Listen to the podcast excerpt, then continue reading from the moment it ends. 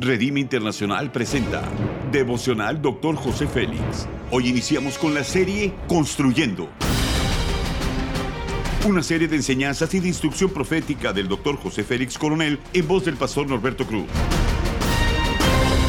Iniciemos.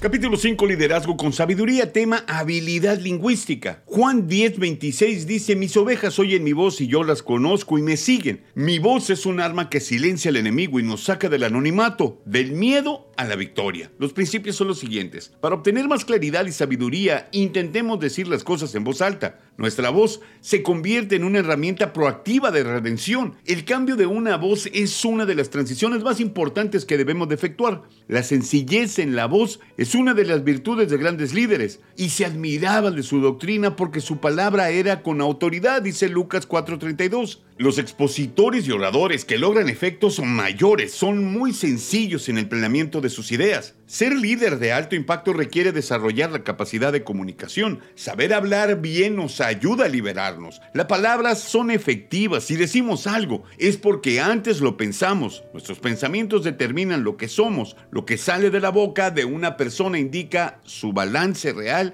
entre cuerpo y alma. Articular lo que estamos pensando es importante. No queremos que se quede en el fondo de nuestra cabeza. Llevar a nuestra familia paso a paso al centro del mensaje que queremos transmitir es lo que conforma la estructura del lenguaje puntual en la comunicación hablada. Ser puntual es poder hablar sobre algún asunto en particular, luego otro y después el siguiente, como si estuviéramos marcando el paso, con un ritmo y con una hilación perfecta de nuestras palabras, hasta llegar al final del mensaje que anhelamos transmitir. Dice Mateo 5:2, abriendo su boca les enseñaba. Ser puntual es lograr ir al punto de manera directa. Todo líder tiene la libertad de decir lo que Dios ha puesto en su corazón, el mensaje intencional para su generación. El mensaje que hemos recibido de Dios debe de ser claro. Esto implica ir en forma directa a lo que quiere decir, sin torcer el rumbo del mensaje. El habla es una característica única que poseemos los seres humanos. Cuando queramos trasladar la realidad espiritual hacia la realidad física,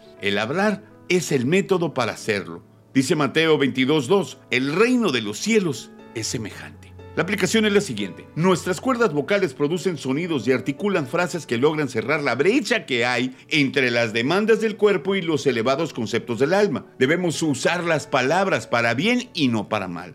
Haz conmigo esta declaración de fe. En mi boca está el poder de la vida y la muerte. Mis articulaciones solamente las usaré para bendecir y declarar sanidad.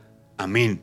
Ora conmigo. Padre amado, gracias por hacerme especial, por crear con mis características especiales mi vida. Gracias por darme el don de la voz. Quiero bendecir a mis familiares y ser una extensión de tu voz aquí en la tierra. Amén. Gracias por habernos escuchado en Devocional Dr. José Félix.